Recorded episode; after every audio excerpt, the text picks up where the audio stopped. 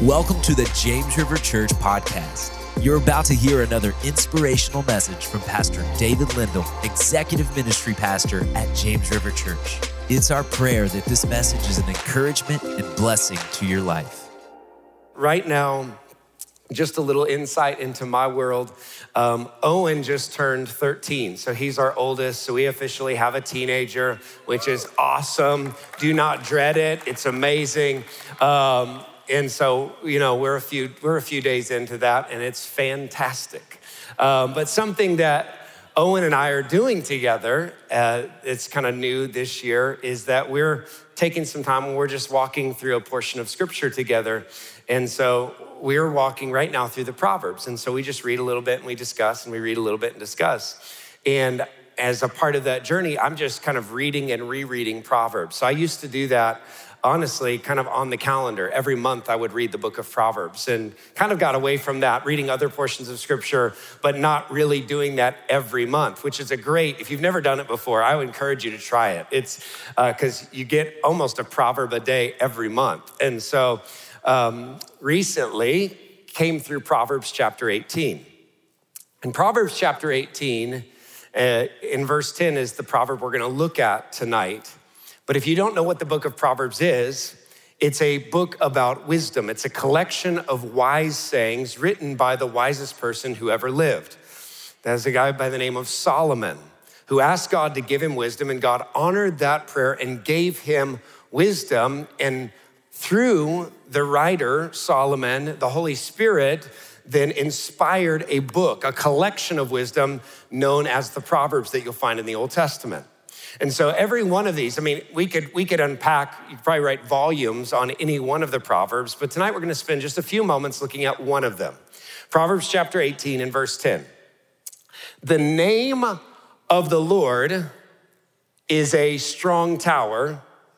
The righteous man or righteous woman runs into it and is safe. Somebody say that's good. Come on. The name of the Lord is a strong tower. The righteous man or woman runs into it and is safe. I almost feel like going, ah, it's the name of the Lord. The name of the Lord is a strong tower. And I don't know how familiar, some of you have perhaps seen, we don't have a lot of castles around America. So you have to travel a lot of times outside the United States to see a castle. But that's one of the things I love about Europe is there are all these amazing castles. And on a on a trip uh, several number of years ago, Becky and I were staying in the French Alps, which sounds really posh. It was kind of not that posh, but uh, we did in our not very posh room get to stay next to a castle. It's called, it's called the Castle of Annecy, and it dates back to the 13th century. Here's a picture of it, very pretty. Um, we were not staying on this side. We were staying on the other side. Uh, this is like the, the bougie side. Um, we were staying on the other side. It was still very nice. We were like right up against it. I looked at a photo album because Becky is a meticulous picture taker and cataloger of our just of our life. And so I said, "Do you have a picture of that castle?" And sure enough, she was able to pull the exact album, which some of you are like, "That's not that big a deal." It actually is. We have more albums than anybody else I know. Um, and she knew exactly where it was and pulled it down and has a picture of this castle. And I was gonna scan that in for you, um, but we were so close to it. I mean, we were right up on it. This is much uh, more picturesque in some ways than our view out of our hotel room. But you see these castles. It dated back, this castle dates back to the 13th century. The Count of Geneva lived in this castle. Kind of sounds like, oh, yeah, wow. Uh, but as most castles that were built in history, the castle was a fortification. It was meant as a safe haven, not only the residents of the Count of Geneva, but a safe haven for the residents that surrounded that town so that if the town was attacked, they could run into the castle, they could run into the tower. When you go to back to Proverbs chapter 18 and verse 10, something that I am curious about, perhaps, or I was curious about, and then I did a little, did a little digging, and perhaps you're curious about, is why Solomon says the name of the Lord is a strong tower. Why doesn't he just say, the Lord is a strong tower? Or God is a strong tower. Those would be true statements. God is a strong tower, the Lord is a strong tower, but he doesn't say that. He says, the name of the Lord is a strong tower. Something that you kind of have to get a hold of is the fact that in scripture, that a, name was not just a label, an identity label, a name spoke to the character of a person. It was, it was about the core of their identity, who they were, their character, their nature. That's why the psalmist says in Psalm chapter 9, look at this, and those who know your name, speaking of God, those who know your name put their trust in you. How do they know that they should put their trust in him? They know his name. They know what you're like. They know your character. They know you're trustworthy. They know who you are and what you're about. At the core of your being, they understand that you are good and you do good and you are worthy of their trust. For you, O Lord, have not forsaken those who seek you. This is the reason that Solomon says in Proverbs 18:10, the name of the Lord is a strong tower. Now, you might have noticed this that when you go to Proverbs 18:10 or even here in Psalm 9:10 that David the psalmist and Solomon are using the same name of God. So, God in scripture has a number of names that speak to his character and nature, but the most prominent name in the Old Testament is Lord or Yahweh, Yahweh, capital L O R D. There you go. Or in Hebrew, the way it's spelled is it's four Hebrew consonants, Yod He Vav He. So you see it right here. This is kind of how it's transliterated, but it's known as the Tetragrammaton. And that means four letters. So it's not, it sounds like a big word, means something really simple. Tetragrammaton but it was the fearsome name of God. In fact, the Israelites were so concerned about taking the Lord's name in vain that they actually discontinued pronouncing Yahweh and instead moved to Adonai. So when you're in reading scripture and you see capital L lowercase O R D, that is the word Adonai another designation for God. But they were so concerned that they reverenced the Lord because he is so awesome and he is so mighty. And the name Yahweh referred to the fact that God is the ever existent. He, there was never a time where God wasn't, okay? There's only one uncaused cause in the entire universe, and that's God. Everything else is a byproduct of what God set into motion or what God has allowed in creation. But God is the only uncreated being, and Yahweh speaks to that uncreatedness. It speaks to that eternality. It speaks to that ever existence. It speaks to his power and his might all the way through eternity past. That's Yahweh. In fact, this is the name that God introduces himself as to Moses, then who is tasked with introducing God to the Israelites. He says, okay, as they're in captivity in Egypt, Moses says, okay, I'm, gonna, I'm reintroducing them to the God who called them and set them apart, the God of the patriarchs. Who am I to say is sending me? And in Exodus chapter 3 and verse 14, God said to Moses, I am who I am. This is Yahweh. He said, Say this to the people of Israel I am has sent you. The eternal, ever existent, all powerful creator God has sent you. Is that enough? I hope so. Doesn't get any bigger than that. Moses says, okay, I go with that name. This is the fearsome name of God, the awesome name of God. And Solomon says, this is the name that we run to. We run to. But in order to understand verse 10, part of what you have to understand in what Solomon writes in verse 11, because not only does he say the name of the Lord is a strong tower, the righteous run into it and are safe. That's pretty easy to understand.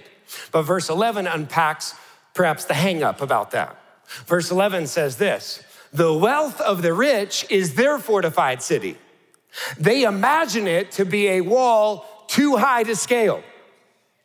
In other words, that there can be a tendency on the part of people with resource instead of treating the name of the Lord as their strong tower and running to the name of the Lord for safety, they find it easier or they find it alluring to run to their wealth. It's what they know. But Solomon isn't picking on people with resource here.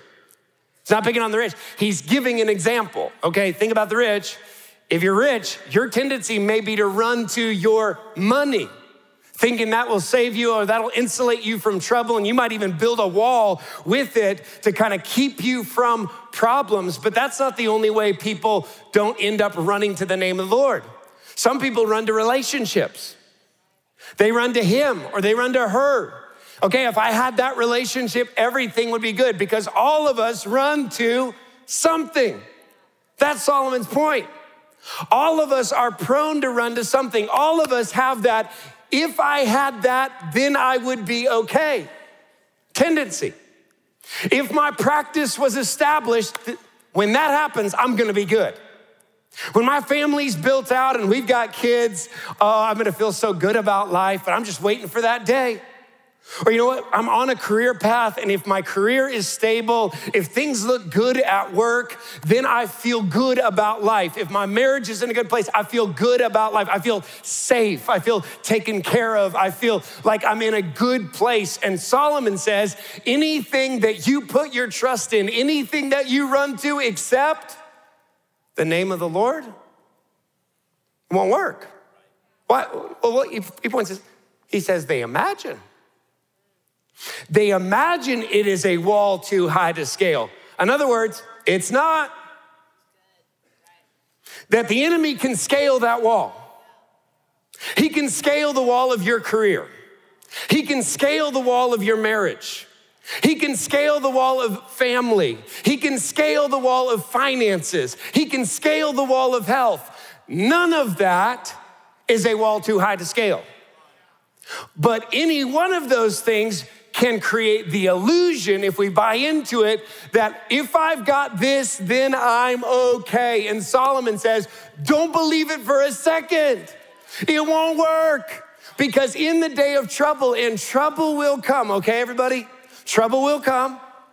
There's gonna be challenges, there's gonna be hardship, there's gonna be a moment or a lot of them where you need to run to the tower. Solomon's making that clear. The life of faith is not one where you don't need a tower. The life of faith is where you run to the right tower. It says the name of the Lord is a strong tower. The relationship, not a strong tower. Might be a tower, but it's an illusion. It's here's and here's the thing. Satan loves to take good things and cause us to make them or tempt us to make them God things. We take a good thing, the career gift from God. God, God put you in that career path. Awesome. He wants to do wonderful things through you. It's your calling. But if it becomes your strong tower, it won't work. God gave you that mate. Praise God for them. But if you're looking for them to save you, won't work. They're not a strong tower. The name of the Lord is. You got to keep it in perspective. This is part of what Solomon's talking about. You've got to run to the right tower. The name of the Lord is a strong tower. So, as we get ready to spend some time seeking the Lord, there are two implications that I want to point you to. The first is this that if the name of the Lord is going to be your strong tower, it's going to take intentionality on your part to cultivate a perspective that says, I only run to Him. I only run to Him. How do you cultivate a perspective? How do I cultivate a perspective where I say, God, I may be tempted to run to this or to that or run to what I know or run to what I can see, but I'm only going to run to you. Well, that's that's pent up in Solomon saying, I'm not just saying run to God, I'm saying run to the name of the Lord. In other words, the way that you intentionally cultivate that direction in your life is you rehearse what is bound up in the name of God. You rehearse the fact God is wise. You rehearse the fact in his presence, God, you are good. This is the power of worship. This is why I love that song. Even when I feel like I'm surrounded, I'm surrounded by you. Why? You're rehearsing the fact that God is your strong tower. I'm rehearsing it. God, I'm rehearsing your goodness. God, I'm rehearsing your faithfulness. God, I'm rehearsing your trustworthiness. God, I'm rehearsing all the miracles. Part of the value of rehearsing all the miracles that He's done is it reminds us what is bound up in His name. There's a lot of things that humanity doesn't have an answer for, but there's not one thing God doesn't have an answer for. There's a lot of conditions that we haven't solved or remedied yet, but there is no condition He doesn't have a solution for. Nothing. There's nothing name of the Lord is a strong tower. So, what you and I have to do is we have to intentionally chart a path to the tower. The second implication, I think this is honestly the bigger one. If you think about an ancient Near Eastern city, historians tell us that in order to utilize the tower, residents had to live within a 20 mile radius. That's kind of like as far as you could be out and the tower still be or the city still be of use to you. And so all of these peasants and, you know, farmers, it's an agrarian society, they intentionally position themselves in proximity to the tower. Because they understand that when the enemy comes and they don't know you don't know when the attack is going to come you don't know when the when the invading army is going to show up all you know is if they show up i just need to know how far away i am from the tower because the further away i am from the tower the harder it's to be to get to safety the harder it's to be to get to the tower and the more prone i am to look for safety somewhere else but if you're close to the tower if you're close.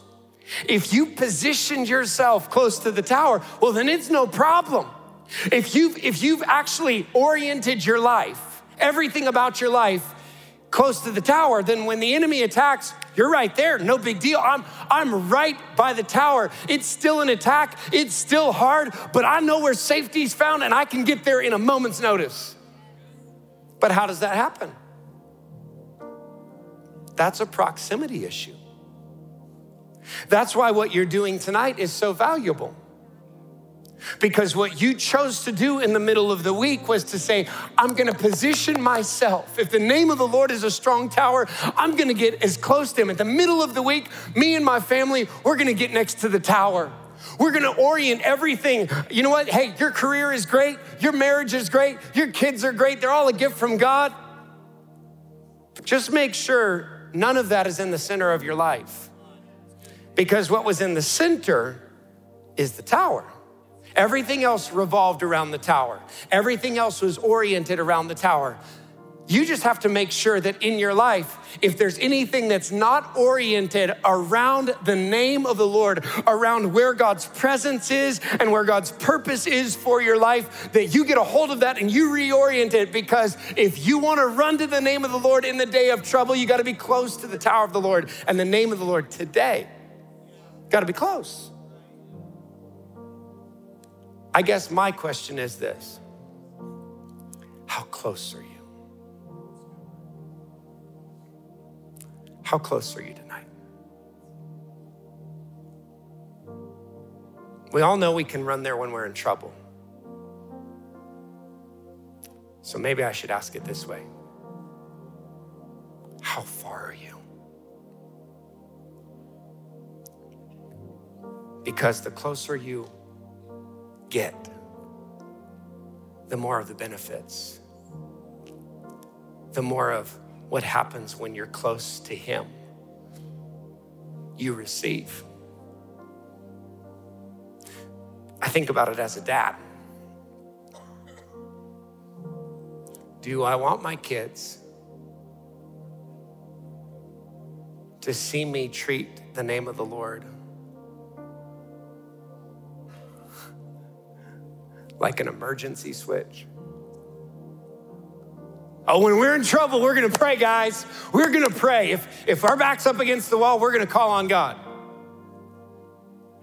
Well, I want them to know that if we're in trouble, we can call on God. Absolutely, I want them to know that. But I want them to know that God desires to walk with them, God desires to empower them. God desires to strengthen them. God desires to give them peace. God desires to surround them with His presence. And that if they will walk daily with Him, He will do so much more in their life than rescue them from an emergency situation. He will guide them, He will order their steps, He will make the path straight, He will speak to them, He will lead them, He will direct them, He will guide them.